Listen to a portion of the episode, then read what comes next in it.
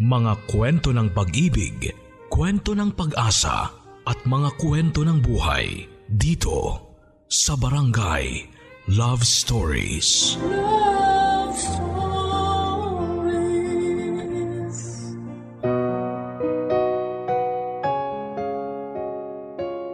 Minsan sa buhay, kailangan talaga nating pumili ng mga bagay na dapat nating i-prioritize. Katulad na lamang ng sender natin ngayong araw na si Mims kung saan ay nagkaroon siya ng matinding suliranin sa pagitan ng kanyang pag-ibig at ambisyon sa buhay. Oo nga't may mga tao namang kayang pagsabayin ng love at career. Pero karamihan sa atin ay napipilitang talikuran ang isa dito. Kung ikaw ang tatanungin, alin sa dalawa ang kaya mong i-give up? Ang pangarap mo para sa iyong pamilya o ang taong itinitibok ng iyong puso? Alin kaya rito ang pinili ni Mims at naging worth it kaya ito sa dulo? Abangan natin yan dito lamang sa mga kwento ng pag-ibig, buhay at pag-asa. Sa nangungunang Barangay Love Stories.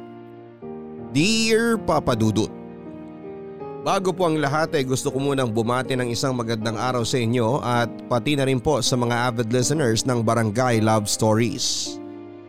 Nagpadala po ako sa inyo ng sulat papadudot para ibahagi sa inyo ang first love story ko. Ito po ay tungkol sa kwento namin ng first love ko at kung papaano ko po siya binitawan at hinayaang mawala sa buhay ko. Huli na po ang lahat noong ma-realize kong siya na pala talaga ang totoong itinitibok ng puso ko. Ito po ang aking Totga story Papa Dudut. Tawagin niyo na lamang po ako sa palayaw kong memes. 28 years old na po ako at apat na taon na ako nagtatrabaho dito sa ibang bansa. Isa po ako sa mga loyal supporters ninyo at ang programa ninyo na po ang naging libangan ko tuwing ako ay nakakaramdam ng boredom. Ang mga kwento na ibinabahagi niyo po ang nagbibigay sa akin ng lakas para malabanan ang homesickness ko dito sa ibang bansa. Sabihin ko lang po para sa kaalaman ng mga tagapakinig ng Barangay Love Stories na pinalitan ko po ang ilan sa mga pangalan, lugar at pangyayari dito sa aking kwento.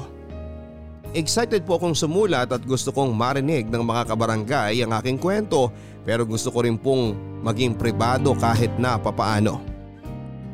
Papadudot anim po kaming magkakapatid. 15 years old ako noong maulila kami sa ama. Samantalang kapapanganak pa lamang sa bunso naming kapatid noon. Sa pagkawala ng aming padre di pamilya ay napagdesisyonan ng nanay namin Nasa Ilocos Sur na lamang kaming manirahan sa pag-asang doon ay mabibigyan niya kami ng mas magandang buhay kumpara sa naging buhay namin sa Manila. Subalit hindi po ganong kadali ang lahat papadudot. Pagdating namin sa Ilocos ay tumira kami sa family house ni mama. Sa panimula ng aming bagong buhay ay namasukan si mama bilang kasambahay. Alam naman po natin na hindi gaanong kalakihan ang sinasahod ng isang kasambahay lalo na't nasa probinsya pa kami. Anim na anak ang kailangan niyang pakainin sa araw-araw. At kahit gaano pa siya magpagod ay hindi pa rin sasapat ang nakukuha nitong sweldo para sa pang-araw-araw naming gastusin. Sa huli ay napilitang ipaampon ni mama ang ilan sa mga kapatid ko sa tsuhin at tsahe namin.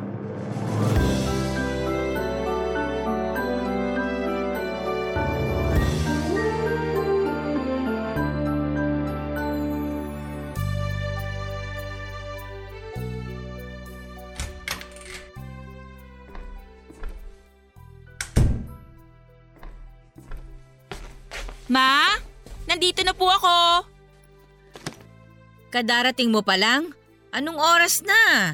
Naglakad kami ng mga kaklase ko pa uwi eh. Bakit? Wala ka bang pamasahe? Meron naman po. Pero trip lang nilang maglakad kaya sumabay na ako. Tsaka maganda na yon, may exercise na, nakatipid pa. Oo, mabuti yan. Kailangan natin magtipid sa panahon ngayon, lalo na't mababa lang ang sinasahod ko sa pinapasukan ko. Kumusta pala mga amo mo ma? Hindi ba sila mahigpit sa'yo? Eh mabait naman sila. Medyo mabigat nga lang ang trabaho ko kasi malaki yung bahay nila eh. Eh pero tingin ko naman tatagal ako sa kanila. Yun nga lang, kuripot, mababa sila magpasahod. Baka kasi bago lang kayo. Sigurado yan kapag tumagal po kayo, tataasan din nila ang sweldo nyo. Hayaan mo ma, kapag nakapagtapos ako, di mo na kailangan magtrabaho. Basta pagbutihin mo ang pag-aaral mo, masaya na ako doon. Magsaing ka na nga pala. Tingnan mo nga kung kasya pa yung bigas natin dyan. San po? Yung supot na red dyan sa may lamesa.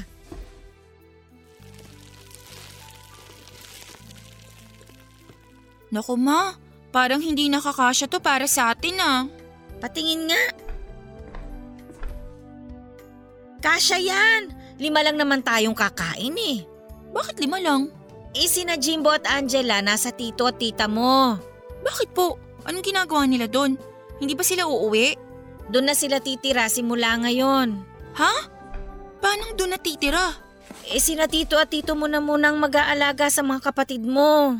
Pinaampon mo sila? Kailangan kong gawin yon anak. Hindi ko kayo mabubuhay na anim sa pagiging katulong ko lang. Kaya nakiusap ako sa mga kapatid ko na kung maaari, sila na muna ang mag-alaga sa mga kapatid mo. Pero ma, bakit mo sila ipapaalaga sa ibang tao ng gano'n na lang? Ano sila? Tuta na basta mo na lang ipamimigay? Hindi naman ibang tao ang tito-tita mo, Mims. Nandyan lang naman ang mga kapatid mo eh. Hindi naman sila malalayo sa atin. Kahit na! Ano na lang mararamdaman nila Jimbo at Angela? Iisipin ko pa ba yun? Problema ko na nga kung saan ako maghahanap ng ipapakain ko sa inyong magkakapatid. Masakit din para sa akin na ipaalaga ang sarili kong anak sa iba. Kasi responsibilidad ko yun bilang ina eh.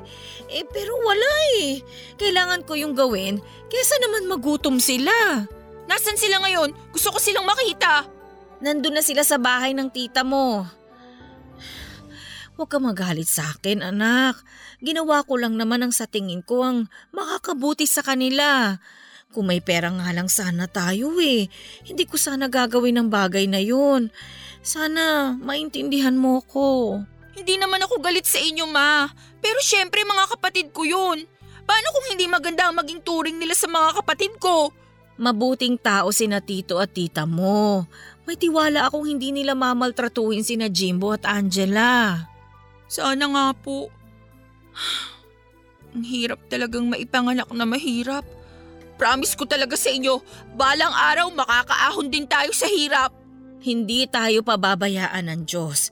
Basta magtiwala ka lang sa Kanya. O siya, sige na. Magsaing ka na bago mo puntahan ang mga kapatid mo.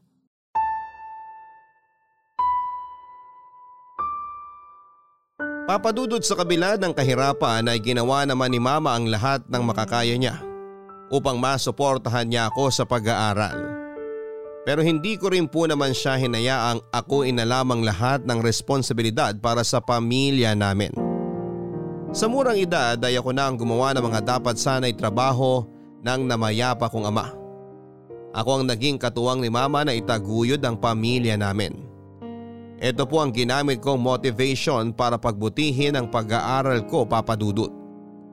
Marami po akong sakripisyong ginawa para lamang makapagtapos sa pag-aaral. Naranasan ko pong maglakad ng pagkalayo-layo para lamang makarating sa eskwelahan. May mga pagkakataon ding hindi na ako kumakain ng lunch dahil wala akong baon. Nasubukan ko na rin pong maglaba ng damit ng kapitbahay namin. Mag part-time bilang katulong at minsan ay magbilad sa ilalim ng tirik na araw upang magtrabaho sa bukid tuwing weekends at summer para lamang magkaroon ako ng allowance.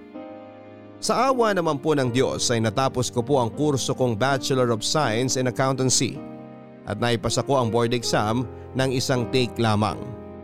After graduation ay muli ko pong sinubok ang swerte ko at bumalik ako sa Metro Manila para maghanap ng trabaho. Sinuwerte naman ako papadudot at agad po ako nakapasok sa isang on-ground advertising company sa Ortigas. Hindi hindi ko po malilimutan ang naging experience ko sa kumpanyang yon dahil lahat ng workmates ko ay sobrang mababait at supportive. Pero sa kanilang lahat isang tao lang po ang hinding hindi ko makakalimutan at yon ay si Renz. Ay, hello sir. Nandyan pala kayo. Inaantok ako eh. Kailangan ko ng kape. Inaantok din po kayo sir. Magkakape nga rin sana ako eh. Kanina pa ako hikab ng hikab. Ganito talaga kapag midweek. Antukin ng mga tao. Bakit ka naman inaantok? Nagpuyat ka siguro no? Sinong pumuyat sa'yo? Naku sir, wala ah. Sino namang makakachat ko? Tsaka maaga po kaya ako natutulog. Hindi lang kasi ako nakapagkape sa bahay kanina sir, kasi malilate na ako. Ay, walang pumupuyat sa'yo? Wala ka pa bang boyfriend? Wala pa pong nagkakamali eh. Bakit naman wala kang boyfriend? May tsura ka naman ah. Teka nga, tingnan nga kita. Hmm. Alam mo, no offense ha, kung gusto mong magka-jowa, subukan mo kayang palitan yung style mo. Medyo manang kasi ang datingan mo eh. Grabe naman kayo sir. Manang ba talaga ako tignan? Bata pa ako nung. Medyo plain looking ka kasi. Alam mo kung anong kulang sa'yo? Kulay sa muka. Hindi ka ba marunong mag-makeup? Hindi po talaga ako nagme-makeup eh. Pulbo kind of girl lang po ako. Tsaka masyadong mahal ang mga makeup. Alam nyo naman, kuripot po ako. Kailangan magtipid para sa pamilya. Ganun ba? Suggestion lang naman yun. O siya, help yourself. Magtimpla ka na ng kape mo. Anong klase ng kape ba iniinom mo? Kahit ano sir, basta pampawala ng antok. Black coffee lang ang katapat niyan. Ah, nga pala. Kumusta na yung pinapagawa ko sa'yo?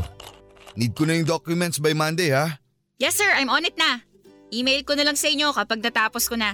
Konting kembot na lang. Okay, good. Good morning po.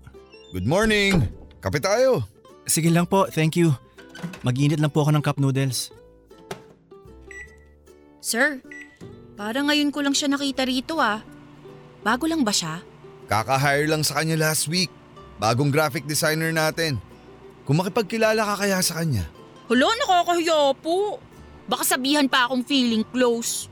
Para magka-jowa, kailangan mo ng confidence. Kung ganyan ka palagi, baka tumandang dalaga ka dyan. Bahala ka. Si sir naman eh. Sige na. Mag-ahay lang naman eh. Hindi ka pwedeng mag-no sa boss mo. Sige ka. O eto na po. Pinapahamak niyo ako sir ah. Makikipagkilala lang naman. Dali na. Sige na. Go na. Puntahan mo na. Okay Mims, kaya mo to.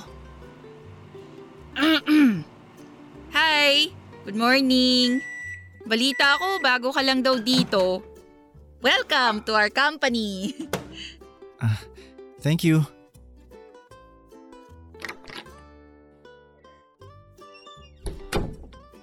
Oh, okay. Niwan ako.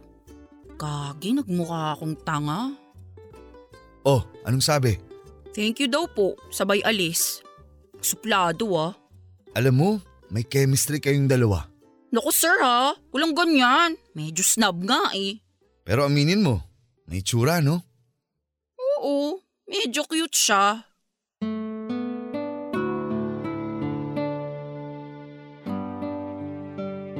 Papadudot mabilis kong naging kaklose ang mga katrabaho ko sa opisina maliban kay Renz. Dahil nga sa medyo awkward na unang pag-uusap namin. Katulad ko ay hindi rin gaanong sociable si Renz. Tuwing nakikita ko siya sa office ay palagi siyang busy sa harap ng computer. Graphic designer po ang trabaho niya sa company at karaniwang mapag-isa lamang siya. Hindi nakikipag-usap at tahimik lang. Tuwing break time naman ay nakatutok lamang siya sa phone niya at ni hindi man lang mag-effort na makipagkwentuhan sa amin. Mahiyain din akong tao papadudot at malimit lang talaga akong makipag-usap sa mga taong hindi ko naman kilala o kaklose. Sabi nga ng boss namin ay typical probinsyana girl daw po ako. Ako po kasi yung tipo ng babaeng pants at t-shirt lang kung malamit. Ayokong nagsusuot ng heels at dress. Lalong lalo na ng makeup.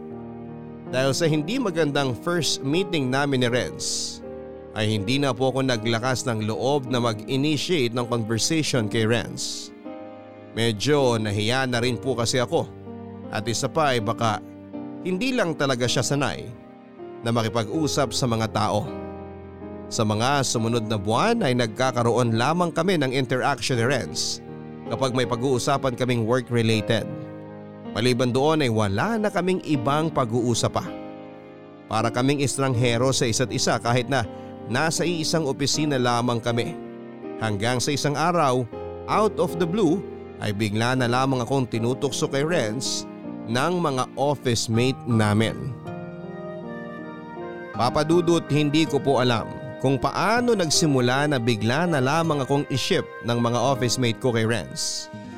Maging ang boss namin ay nakagawian na naming tawagin Sir X ay nangunguna pa sa panunukso sa aming dalawa. Mas lumala tuloy ang awkwardness na nararamdaman ko kay Renz dahil sa ginagawa nila. Ang sabi nila ay bagay daw kaming dalawa dahil pareho kaming tahimik. May mga pagkakataon na pinipilit kaming pagtabihin during meetings at tuwing lunch break. Minsan ay wala na lamang kaming magawa dahil pasimuno rin talaga ang boss namin. Sa halip tuloy na mas makaklose ko si Renz, ay mas lumayo pa ako sa kanya dahil baka maging uncomfortable lang siya sa nangyayari sa aming dalawa. Aaminin ko naman papadudot na may itsura talaga si Renz. Sa lahat ng kalalakihan sa office ay siya na ang may pinakagwapong mukha at sa katunayan ay marami rin ang nagkaka-crush sa kanya. Hindi lang sa loob ng opisina kundi maging sa ibang department.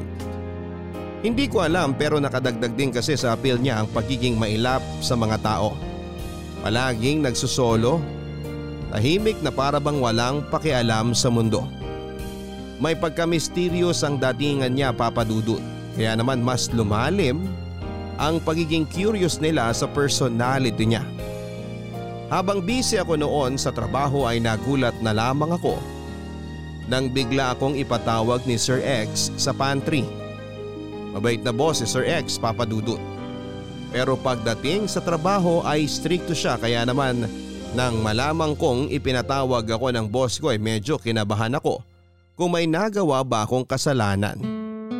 Pero ang kaba ko ay napalitan ng hiya nang pagdating ko sa pantry ay nakita ko si Sir X na kumakain kasama si Renz.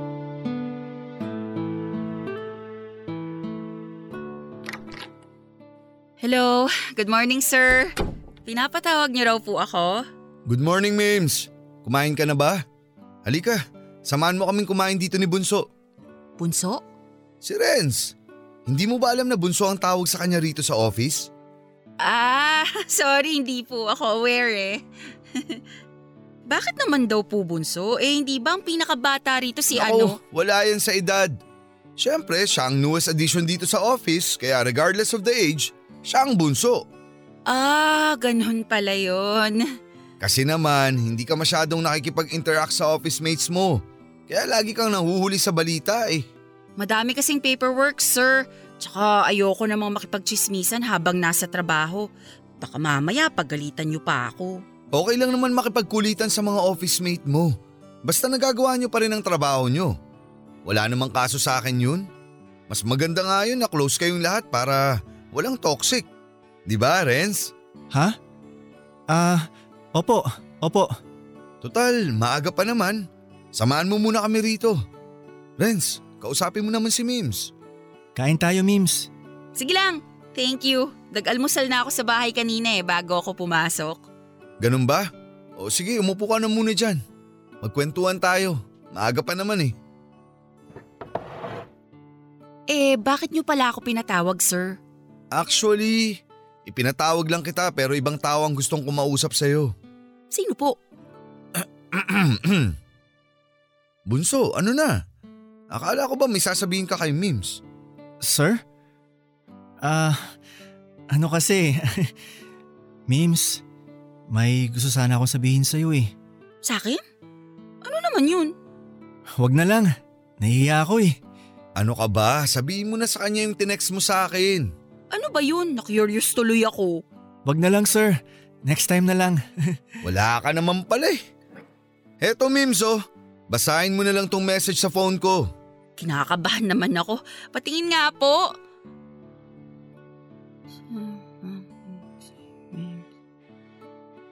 Huh? Totoo ba to? Renz? Sorry sa iba ko pa unang sinabi ah. Kung ano man yung nabasa mo dyan sa phone ni sir, totoo lahat yan.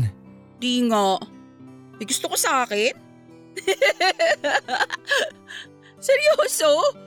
Oo, kaso nahihiya lang ako sabihin sa'yo eh. Talaga ba? Oh my gosh, sorry. Kala ko joke lang. Uy, kinikilig siya. Haba ng hair mo, Mims ah. Naalala ko tuloy nung kaidaran ko kayo. Pero sana huwag ka maging uncomfortable after nang nalaman mo ha. Sorry, hindi ko alam kung anong sasabihin ko eh.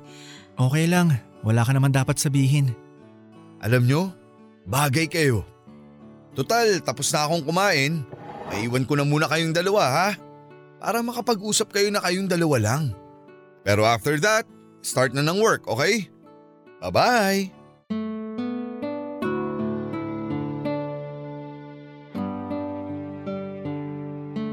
Papadudot hindi naman ako nagkape ng araw na yon pero sobrang nagpalpitate ang puso ko dahil sa nalaman ko. Ayaw kasing mag-sink in sa utak ko na may gusto si Renz sa isang probensyanang katulad ko. Attracted ako kay Renz, aaminin ko pero hindi ko inakalang ganon din pala siya sa akin. First time ko lang makaramdam ng ganong feeling papadudot. Hindi ko ma-explain kung anong klaseng feeling yon. Dahil hindi naman ako nakakaramdam ng ganong bagay dati tuwing nakakakita ako ng gwapo o nakakasalubong ko ang crush ko. Tulala ako buong araw sa opisina ng araw na yon dahil sa kakaisip kung paano nangyari yon. Una ay hindi naman kami close ni Renz. Bilang lang sa daliri ang mga naging pag-uusap namin the past months. Pangalawa ay never naman siyang gumawa ng effort para makipagkilala sa akin. At pangatlo ay maraming mas maganda at mas sexy na babae sa office na nagkakandara pa sa kanya. Hindi ko alam kung nananaginip lang ba ako ng araw na yon o baka pinagtitripan lang nila ako. Matapos magtapat sa akin ni Renz ay inad niya ako sa Facebook at hiningi niya ang phone number ko. Doon po namin sinimulang kilalanin ang isa't isa. Nung una ay medyo nagkailangan pa kami pero hindi nagtagal ay gumaan din ang loob ko sa kanya at sa huli ay naging close din kaming dalawa. Alam mo, first time ko lang gawin to. Ang alin? Itong ginagawa natin, maglakad papunta sa sakayan, yung may kasabay akong pauwi. Ganun ba? Masanay ka na. Araw-araw na natin gagawin to. Ako kasi nasanay na akong mag-isa eh. Nung nag-aaral pa ako, nilalakad ko lang mula bahay hanggang school tapos ganun ulit pagka uwi. Araw-araw yun. Tapos, sinasabi ko na lang kay mama na kasama ko classmates ko sa paglalakad kahit na ang totoo, mag-isa lang ako. Mahirap ba talaga ang buhay sa probinsya? Wala naman sa lugar yan eh. Kahit saan ka pa tumira, kung mahirap ka, mahirap talaga ang buhay. Kaya nga sobra akong nagsusumikap ngayon para kahit papano, umayos-ayos naman ang estado namin. Alam mo, nung nag-aaral pa ako, kung hindi ako maglalakad, wala akong pang lunch. Kailangan ko lang mamili sa dalawa. Mapagod ka sa paglalakad para makakain o sumakay ng tricycle papasok. Pero wala na akong pambili ng pagkain. Kaya tignan mo tong muscles ko sa binti. Sinubok na yan ang panahon, kakalakad. Pero at least nagkamuscle ka, di ba? Ganyan naman talaga sa buhay eh. Basta tandaan mo na lang, lahat na paghihirap na ginagawa natin ngayon, may darating din niyang kapalit balang araw. Sana nga. Kasi pangarap ko talagang patigilin na si mama sa trabaho niya eh. Kapag nakapagtapos na sa pag-aaral yung mga kapatid ko, gusto ko naman silang bigyan ng bahay na matutuluyan. Keep on dreaming, sabi nga nila, di ba? Yung mga ambisyon natin na yan sa buhay ang nagbibigay sa atin ng inspirasyon para magpatuloy. Kasi kung wala na tayong goal, parang wala na rin saysay ang buhay natin. Kaya dream big. Kung porsigido ka, maaabot mo rin ang goals mo. Eh ikaw ba? Ano bang ambisyon mo sa buhay? Ako? Hmm, gusto ko mag-ipon para sa future ko. Sa future ng magiging pamilya ko. Gusto kong magkaroon ng girlfriend na simple, mabait, higit sa lahat, marunong makisama. Tulad mo, Ikaw ah?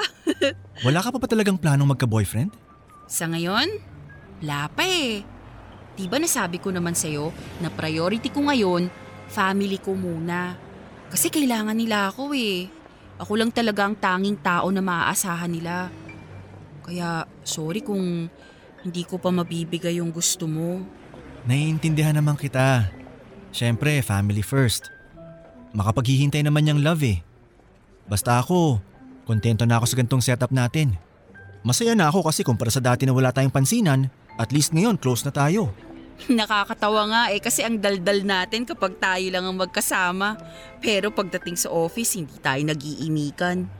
Medyo iniiwasan ko kasi natuksohin tayo eh. Feeling ko kasi para nagiging uncomfortable ka tuwing tinutukso ka sa akin, lalo na ni Sir X. Sa totoo lang, minsan medyo awkward talaga lalo na't di ko alam kung paano ako magre-react sa mga biro nila. Pero wala yon. Medyo sanay na nga ako eh. Parang sa classroom lang, may love team. yung boss kasi natin eh, ang kulit. Sinabi mo pa. Hmm, thank you pala ha. Dahil sa'yo, may napagkukwentuhan ako ng mga frustrations ko. Ang sarap pala sa pakiramdam, no?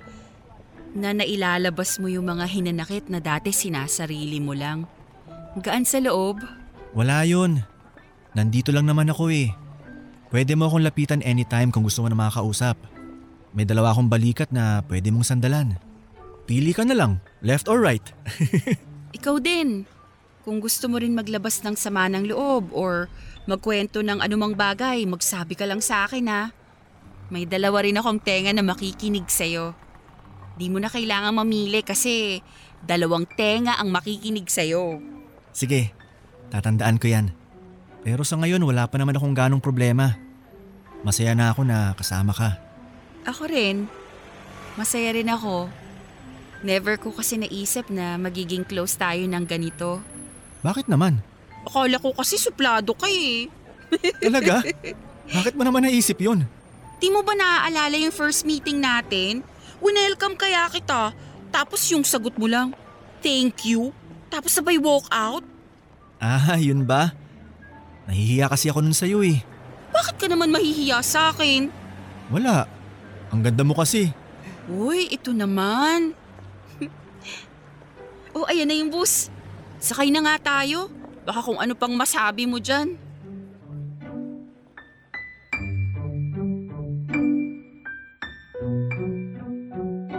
Naintindihan naman ni Renz ang mga rason na sinabi ko sa kanya kung bakit ayoko pang makipagrelasyon noon papadudot. Sa kabila ng pagiging close namin sa isa't isa ni Renz ay walang nagbago sa turingan naming dalawa sa office.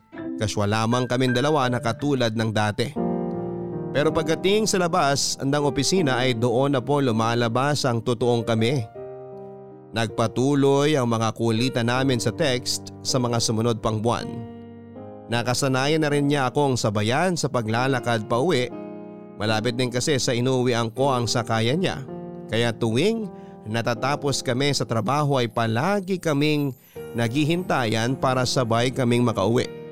Ang nakakatawa lang papadudot kahit araw-araw kaming magsabay pa uwi ni Renz ay malimit lang talaga siya kung magsalita. Palaging ako ang nag-iisip ng topic na mapag-uusapan naming dalawa. Totoo ngang hindi siya madaldal katulad ng first impression ko sa kanya.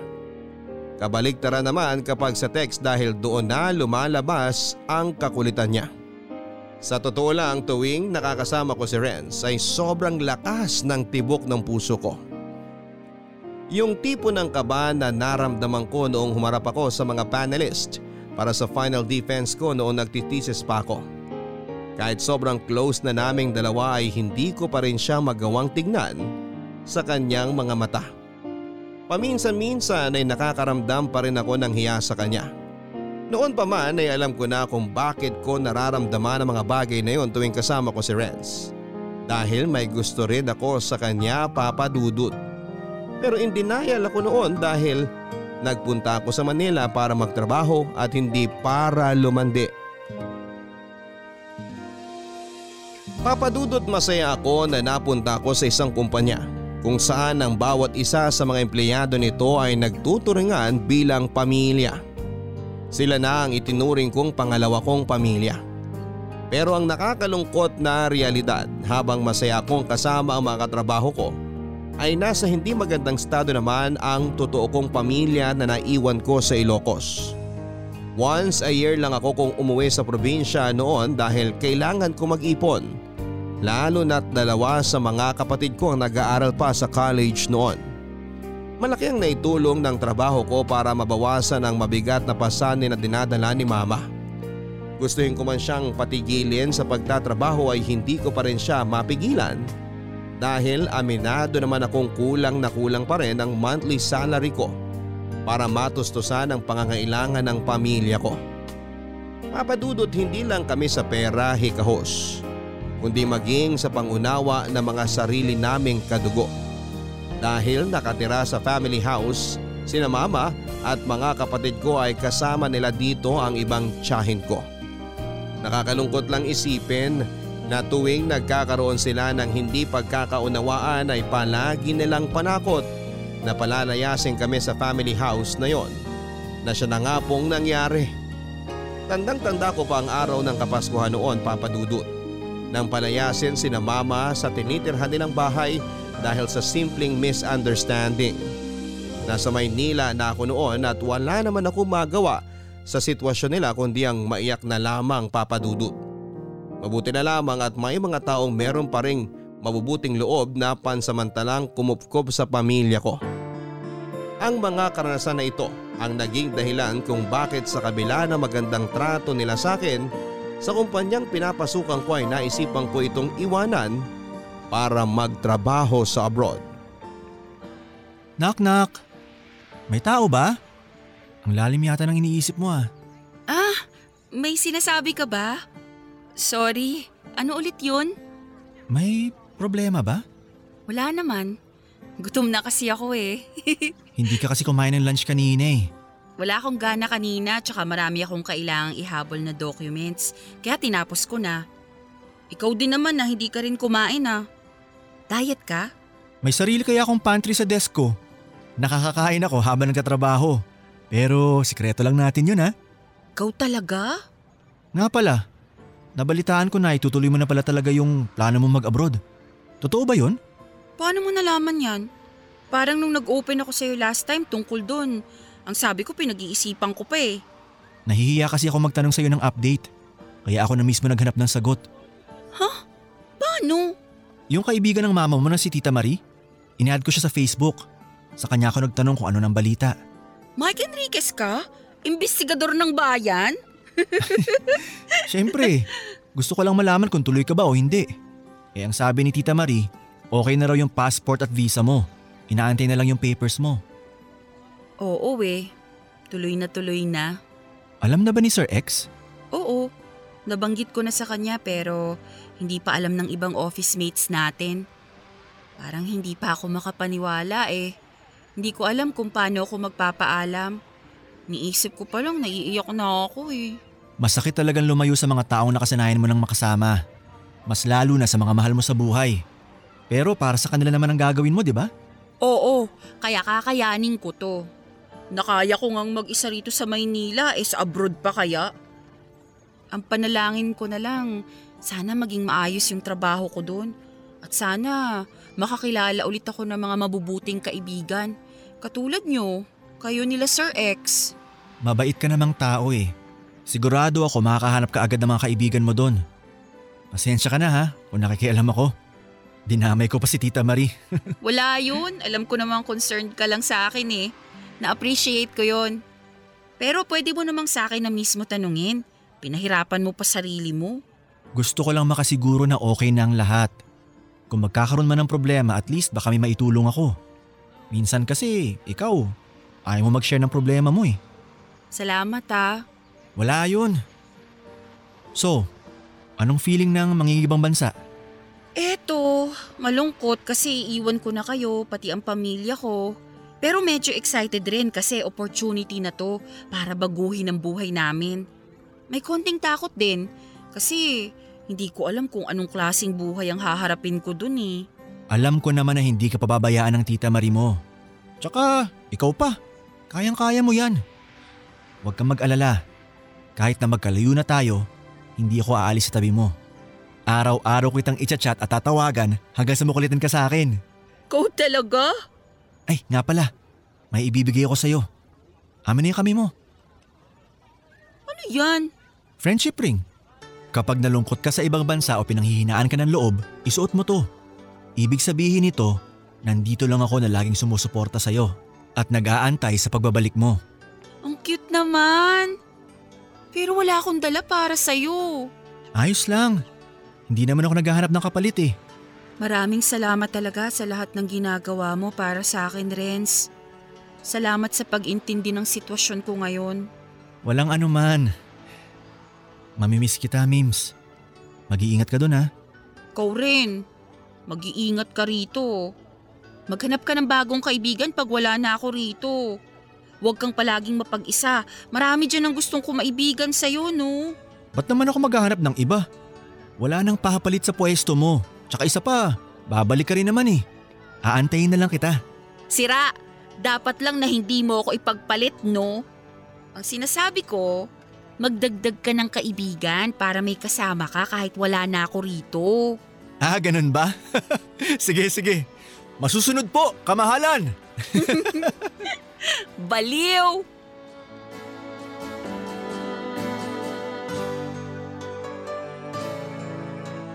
Sa totoo lang papadudot ay matagal na akong niyayaya ng kaibigan ni mama na si Tita Marie na magtrabaho abroad.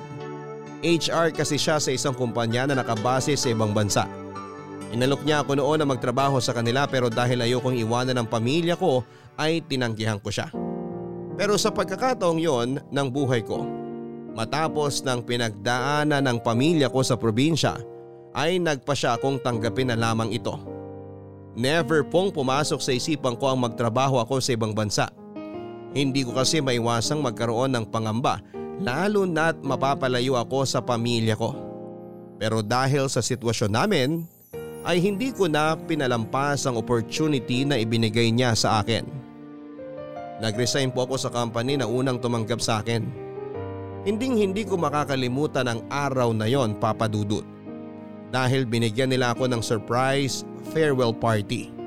Pagkatapos nito ay inilakad ko na ang mga papel na kailangan para makapag-abroad. Bago tuluyang lumipad paalis ng Pilipinas ay muli kong dinalaw ang pamilya ko sa Ilocos para makapagpaalam. Nagulat nga ako papadudot dahil sinundan ako ni Renz sa probinsya namin. Doon ay pinakilala ko siya kay mama bilang kaibigan papadudot. Ipinasyal ko siya sa sikat na vegan heritage at ilang pang tourist spots sa Ilocos. Magkahalong lungkot at tuwa ang naramdaman ko ng araw na yon papadudot. Lungkot dahil iiwan ko na ang mga mahal ko sa buhay. At tuwa dahil sa huling pagkakataon ay nagkaroon kami ng chance ni Renz na magsama. Sa mga unang buwan sa abroad ay hindi ko naiwasang makaramdam ng homesickness. Mabuti na lang at patuloy pa rin ang naging communication namin ni Renz. Kahit na medyo malaki ang time difference naming dalawa. Kasabay nito ay patuloy pa rin niya akong niligawan kahit na noon ay buo pa rin ang pasya kong huwag munang makipagrelasyon. Pero papadudot. Habang tumatagal ay mas lumalalim noon ang pagtingin ko kay Renz na pilit kong pinipigilan dahil alam kong magiging distraction lamang ito sa trabaho ko. Ay anak nang, nagulat naman ako sa'yo, Mims. Anong ginagawa mo dyan? Papatayin mo ako ng disoras ah. Nagpapahangin lang ate. Mainit sa loob eh. Ba't ka naman mag-isa rito? Nagsisenti ka? Namimiss mo na pamilya mo, no? Siyempre, miss ko na sila sa Pinas. Di naman natin maiiwasan yan eh. Hindi ka nag-iisa. Lahat ng OFW, ganyan ang nararamdaman. Ang saya-saya kapag nagbabanding tapos pag mag-isa na, bigla-bigla na lang naaalala ang pamilya sa Pilipinas. Ganyan din ako minsan eh. Pero alam mo ate Shine, yung pagkamiss ko sa kanila ang nagbibigay sa akin ng lakas para magpatuloy. Gusto ko pagka uwi ko ng Pinas, nasa maayos na kalagayan na sina mama at ang mga kapatid ko. Hindi na sila katulad nung iniwan ko sila. Gusto ko silang madatnan na malayo na sa kahirapan na dinanas namin noon. Makakarating ka rin dyan. Basta ba wag kang mawalan ng pag-asa. Lahat naman tayo nandito dahil sa pamilya natin eh. Ay, nga pala, may naghahanap sa'yo kanina. Ha? Sino? Si Onel. Onel? Sinong Onel? Yung kaibigan ni Marvs na suki natin. Hindi mo siya maalala? Yung palaging bumibili ng burger at fries tuwing gabi? Oo! Siya yung nagtanong kung anong pangalan mo last time. Gusto makipag-flirt pero ang awkward ng dating. Ah, natatandaan ko na. Kaso nakalimutan ko kaagad yung pangalan eh. Eh bakit naman daw niya ako hinahanap? Hindi mo ba alam na may gusto yun sa'yo? Kaya nga gabi-gabi yung nagpupunta rito eh para makita ka. May pagkatorpe nga lang kasi nahihiyang mag-first move. Makita ka lang daw niya, masaya na siya. Imbento ka naman ate eh. Sirato. Totoo yun. Naku kung alam mo lang, swerte ka sa kanya. Manager yun sa isang store. Yun nga lang, kapag naging kayo, kailangan mong lumipat sa Jamaica kasi matatransfer na siya doon. Maging kami agad? Ang advance mo mag-isip ate ah. Ikaw talaga? Bakit ayaw mo sa kanya? Choosy ka pa, te? Di naman sa ayaw. May tao na kasing naghihintay sa akin sa Pinas eh. Ay, may boyfriend ka na ba? Hindi ko alam. Di ko pa naman siya boyfriend. Manliligaw pa lang. Nang iwan ka ng mandiligaw sa Pinas? Hindi pa kasi ako ready mag-commit eh. Pero sabi naman niya hihintayin niya ako. Ay, naginarte. Bakit naman ayaw mo mag-commit? Mahal mo ba siya?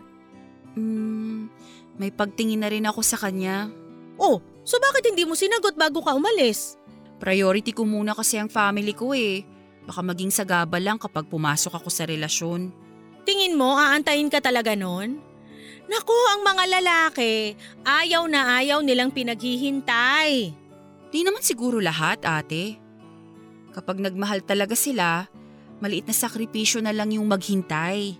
Sana nga makapaghintay siya. Nakikita mo ba tong suot kong singsing? Paalala niya to sa akin na aantayin niya ang pag-uwi ko. Ay, ang taray! Hindi magjowa pero may singsing na agad. Pengi naman ang buhok. Ang haba ng hair mo eh. Kaya nga sobrang excited na akong makauwi sa Pilipinas. Gusto ko na ulit siyang makita. Namimiss ko na siya eh. Ah, kaya pala nagsesenti ka mag-isa rito sa likod. Alam mo, medyo hindi ko kayo maintindihan na dalawa. Parang mahal nyo naman ang isa't isa. Bakit hindi nyo pa ginawang official bago ka umalis ng Pinas? Okay na kami sa setup namin ngayon. Wala namang nagbago eh. Lagi pa rin naman kaming nag-uusap. Kung ano kami sa Pilipinas noon, ganun pa rin naman kami hanggang ngayon. Sa bagay, mahirap din ang maging LDR. Mabuti na yon at least mapapatunayan mo kung totoo ngang mahal ka ng tao. Kapag kinaya niya maghintay ng napakahabang panahon, ibig sabihin true love na yon. Yun nga lang, sana gawin mong worth it ang paghihintay niya. Kapag nagawa ko ng mga pangarap ko para sa pamilya ko, si Renz na ang magiging priority ko. Promise ko yan. Good luck sa inyong dalawa. O siya, tara na sa loob. Baka hinahanap na tayo ni manager. Sige ate, mauna ka na. Susunod na ako.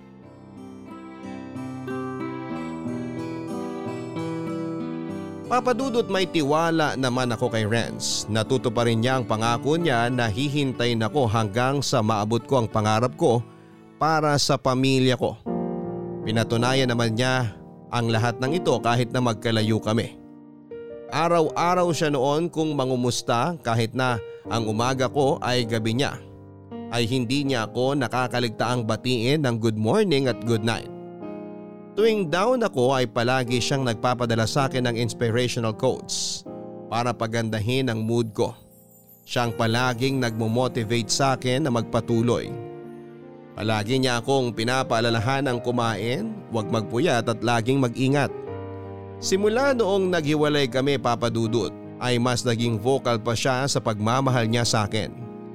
Kahit na noong puntong yon ay magkaibigan lang ang status namin. Gusto ko na rin noon si Renz papadudot. Pero mas nananaig pa rin ang kagustuhan kong tulungan ng pamilya ko. Dahil mahal ang cost of living sa bansang pinuntahan ko kaya kinailangan ko magtipid upang makapag-ipon. Naghanap din ako ng part-time job para may pandagdag sa ipon ko. Nagtrabaho ako sa isang fast food chain bilang night shift. After ng regular work ko ay diretso kagad ako sa part-time ko na umaabot hanggang alas 12 ng madaling araw. Yun nga lang papadudod sa panahong yon ay unti-unti akong nawala ng oras para kay Renz. Buong araw kasi akong nagtatrabaho at pag-uwi ay tulog na lamang ang nagiging pahinga ko. Wala na akong time noon para replyan pa ang mga message ni Renz o sagutin ang tawag niya. Na hindi ko na nga noon magawang kumustahin siya. Naisip ko na medyo unfair na ang nagiging turing ko sa kanya. Binibigyan niya ako ng oras at atensyon samantalang ako ay hindi ko ito magawang maibalik sa kanya. Kaya naman isang desisyon ang pinagpasyahan ko ng panahon na yon. Papadudot na time ay hindi ko na po pinaira lang nararamdaman ng puso ko. Sa halip ay mas pinili ko ang isinisigaw ng utak ko. Malayo kami sa isa't isa ni Renz at sa estado naming dalawa ay hindi praktikal na pumasok sa isang long distance relationship. Isa pa ay nagsisimula pa lamang akong abutin ang mga pangarap ko para sa pamilya ko. Naniniwala akong may tamang oras ang pag-ibig at nang panahong yon ay hindi pa yon ang oras. Hindi pa ako noon ready papadudot na makipagrelasyon. Pero sa parehong pagkakataon ay ayoko rin namang mawala si Renz sa buhay ko. Sa kalagitnaan ng pagdadalawang isip ay naging cold si Renz papadudot. Hindi ko na alam noon ang gagawin ko kaya ang naisip ko ay iwasan na lamang siya. Hindi ko na noon pinansin ang messages at calls niya. Puro scene lang ang nagiging sagot ko sa mahabang chats nito. Alam kong selfish ang ginawa kong yon papadudod pero may parte rin kasi ng isip ko. Ang nagsasabing ayoko siyang pakawalan ng tuluyan dahil nga deep inside ay mahal ko rin siya. Sa kabila ng pagiging cold ko kay Renz ay nagpatuloy pa rin siya sa pag-contact sa akin. Hindi niya ako tinigilan kahit natahasan ko na siyang hindi pinapansin. Nakita ko sa kanya na porsigido talaga siya sa akin at doon ay napagtanto kong mali na ang ginagawa ko. At sa huling pagkakataon ay sinagot ko ang tawag ni Renz at doon ay sinabi ko mismo sa kanya na itigil na niya ang panliligaw niya sa akin.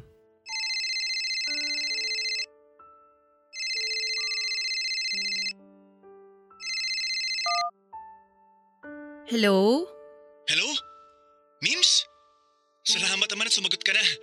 Kumusta ka na? Hindi naman ba kita naaabala? Sorry ka, kauwi ko lang. Galing ako sa work eh. Anong oras na ba dyan? Madaling araw na. Sorry kung naabala kita. Hindi, okay lang. Gusto rin naman kitang kausapin eh. Kumusta ka na?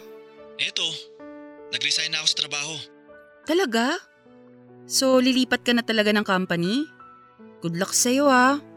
Masipag kang tao kaya alam kong magiging successful ka rin someday. Ako? Okay naman ako rito. Sobrang busy pero kinakaya. Baka naman magkasakit kasi ginagawa mo. Parang overwork ka na eh. Dapat alagaan mo sarili mo dyan lalo't mag-isa ka lang. Hindi naman ako mag-isa. May mga kaibigan ako rito na nag-aalaga at nagbabantay sa akin. Mababait sila kaya wag mo akong alalahanin dito. Ganun ba? Mabuti naman. Um, total magkausap na tayo ngayon. May gusto lang sana akong sabihin sa'yo. I mean, may gusto pala akong itanong. Okay, ano yun? Di ba alam mo naman na until now, may gusto pa rin ako sa'yo? Hanggang ngayon hinihintay pa rin kita. Alam kong pagod ka ngayon at hindi naman kita pinipilit na mag-reply or tawagan ako. Pero recently kasi napapansin ko na parang nawawalan ka na ng gana sa akin. Parang nawawalan ka na ng time, ganun. Hindi ko alam. Yun kasi yung nararamdaman ko ngayon eh. Medyo nalilito na ako. Sorry, sobrang busy lang talaga ako eh. Pero tama yung hinala mo na nawawalan na ako ng oras sa'yo. Minsan napapaisip ako kung dapat pa ba kitang replyan o hindi na. To be honest, hindi ko alam ang gagawin ko, Renz. Nalilito ako kung ano ba tong nararamdaman ko sa'yo. Di ko masabi eh kung totoo ba to o baka dahil magkalayo lang tayo. Renz, huwag ka sanang magagalit ha.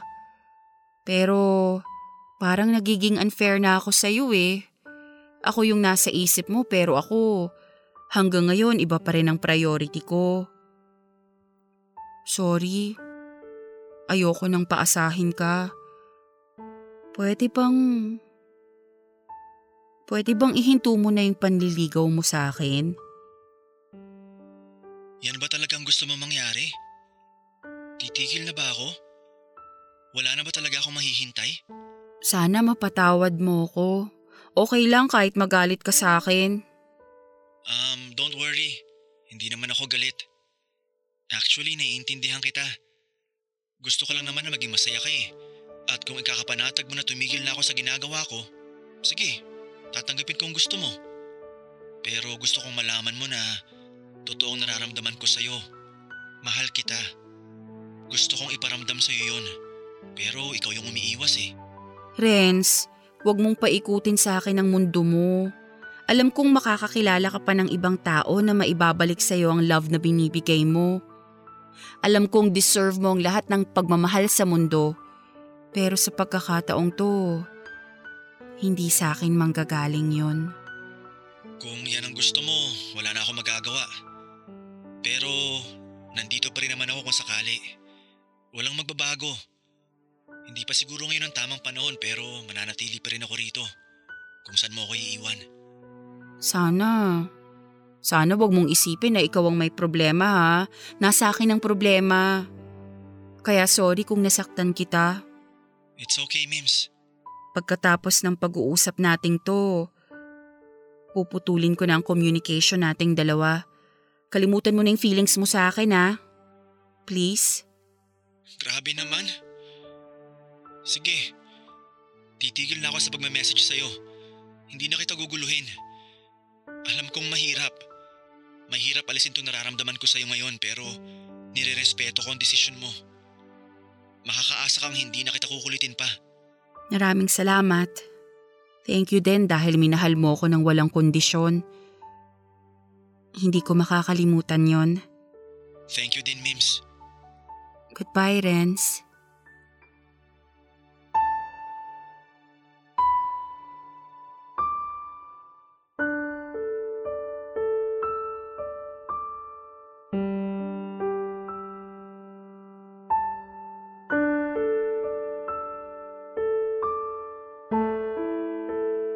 Alam kong labis na nasaktan si Renz sa naging desisyon ko papadudot.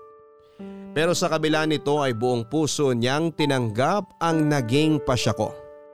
Pagkatapos ng pag-uusap namin sa phone ay tuluyan nang tumigil si Renz. Wala na akong natanggap na good morning at good night. Wala na ang mga oras-oras na paalala niya sa akin na kailangan ko ng kumain, matulog at palaging mag-ingat. Tumigil na siya sa pangungumusta at pagbibigay ng inspirational quotes. Nang araw na yon ay tuluyan ng naputol ang komunikasyon naming dalawa. Sobrang bigat sa dibdib ang ginawa ko papadudot sa puntong iniyakan ko siya matapos niyang tanggapin nang gano'n na lamang ang desisyon kong tapusin na ang ugnayan naming dalawa. Nag-focus na lamang ako sa trabaho ko upang mawala sa isipan ko si Renz. Ipinangako ko sa sarili ko na never ako mag entertain ng ibang lalaki. Abutin ko ang pangarap ko at pagkatapos nito ay susubukan kong buksan muli ang puso ko para kay Renz. Ito ang naging motivation ko sa paglipas ng mga buwan. Na balang araw ay magkikita kami ulit ni Renz. At ipinapanalangin ko na kung kailan pwede na ay pwede pang maibalik sa dati ang lahat. Dumaan ang ilang taon nang minsang maglinis ako sa kwarto ay muli kong nakita ang singsing na ibinigay sa akin ni Renz bago kumalis ng Pilipinas. Muling nanumbalik sa isipan ko ang lahat ng ala-ala namin ni Renz. Sobrang miss ko na siya noon papadudot. Pero kailangan kong panindigan ang naging desisyon ko. Nakakapit na lamang ako sa pangako niyang maghihintay sa akin. Yun nga lang papadudot ay tuluyang nawala na ang pag-asa kong ito ng isang balita ang nalaman ko.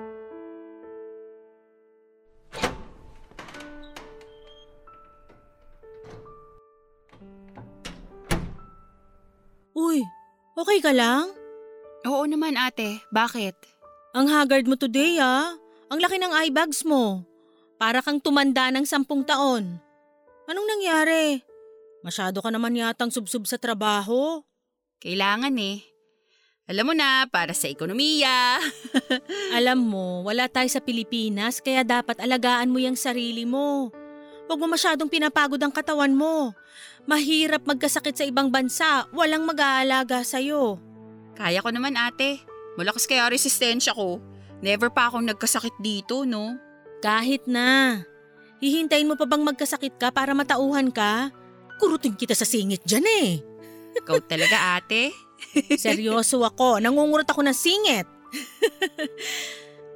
Pero seryoso na nga.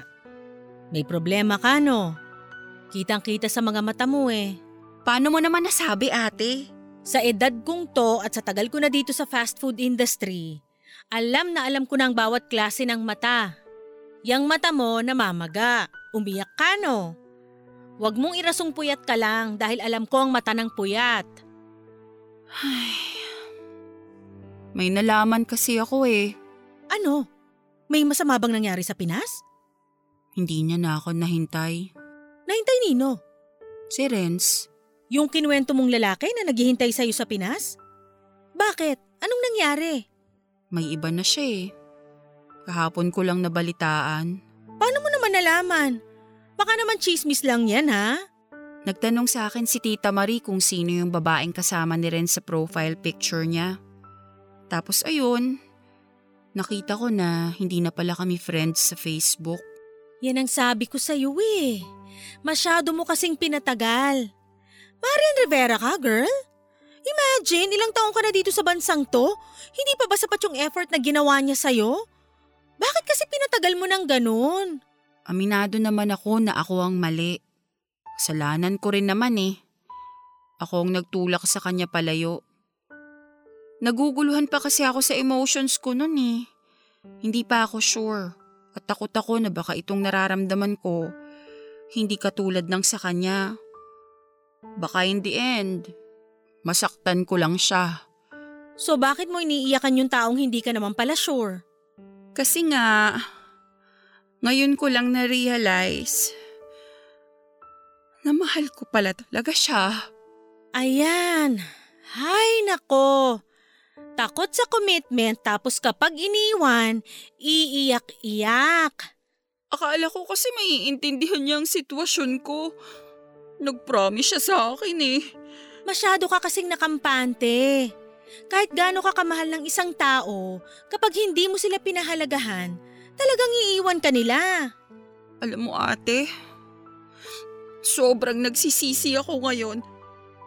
Sana hindi ko na lang ginawa yun. Sana nagpakatotoo na lang ako sa nararamdaman ko noon.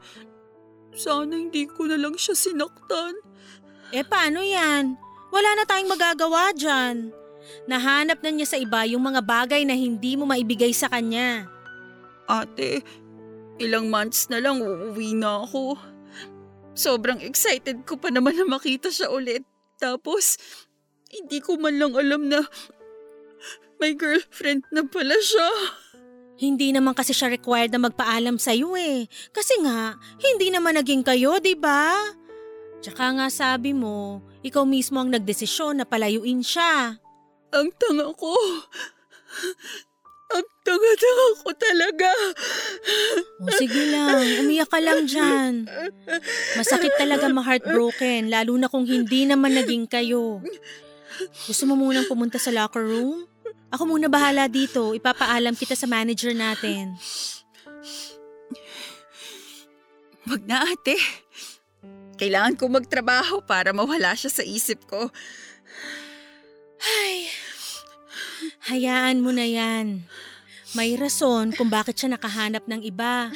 Siguro, ibang lalaki talaga ang nakatakda para sa'yo. Kaya naman pala mukha ka ng mas matanda kaysa sa akin eh. Broken ka na nga. Pinapagod mo pa ang sarili para makalimot. Huwag mong gawin yan sa sarili mo. Hindi lang siya ang lalaki sa mundo. Ano ka ba?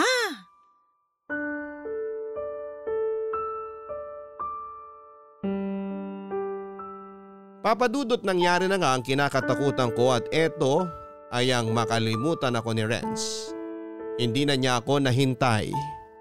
Napakasakit po ng nangyari dahil labis akong umasa na pagka-uwi ko ng Pilipinas ay may babalikan pa ako. Sobrang naapektuhan ako nang malamang kong iba na ang babaeng minamahal niya. Na-realize ko na sobrang laki pala ng naging parte ni Renz sa buhay ko sa puntong para bang hindi na buo ang araw ko simula nang nakumpirma kong tuluyan na niya akong kinalimutan. Napakalaki ng pagsisisi ko papadudot na pinakawalan ko pa ang isang katulad ni Renz. Broken hearted ako noon kahit na hindi naman naging kami. Sobrang bigat ng dibdib ko tuwing bumabalik siya sa alaala ko. Ilang araw din akong naging parang robot sa trabaho at pinilit kong dito na lang itoon ang buong atensyon ko dahil nang panahon na yon ay nawala na ako ng inspirasyon. Siguro ay ganun din ang nararamdaman ni Renz noong itinulak ko siya palayo sa akin. Alam kong kasalanan ko ang mga nangyari papadudot. Kaya sobrang laki ng pangihinayang ko na hinayaan kong mawala ang isang pag-ibig na habang buhay kong pagsisisihan. Gusto ko mang i-message noon si Renz pero pinigilan ko ang sarili ko dahil alam kong wala na akong karapatan para magparamdam pa sa kanya. Lalo na't nasa isang relasyon na siya.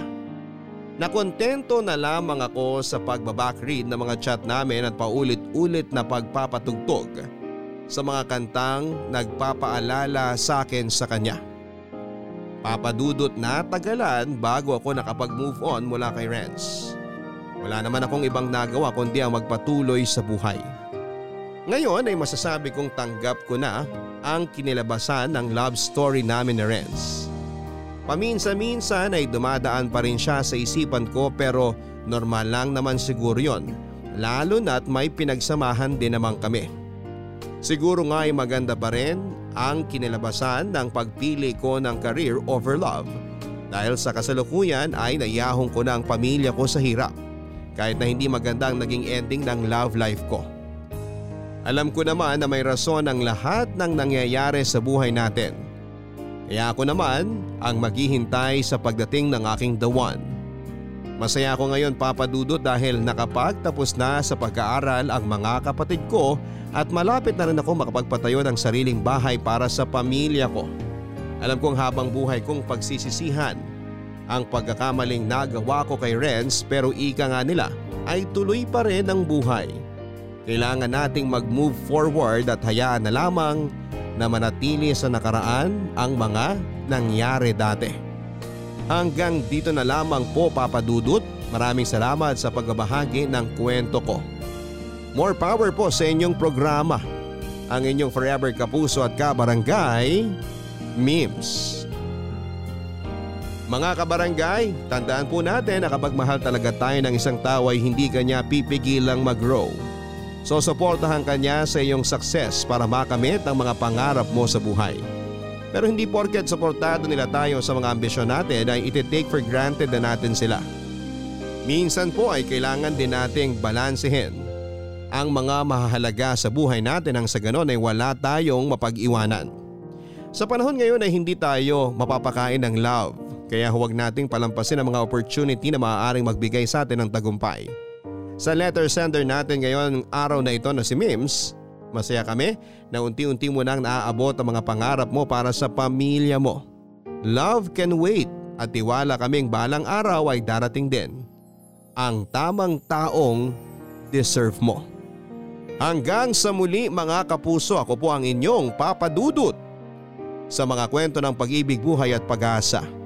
Dito sa Barangay Love Stories Number 1. Mga kwento ng pag-ibig, kwento ng pag-asa at mga kwento ng buhay dito sa Barangay Love Stories. Love Stories.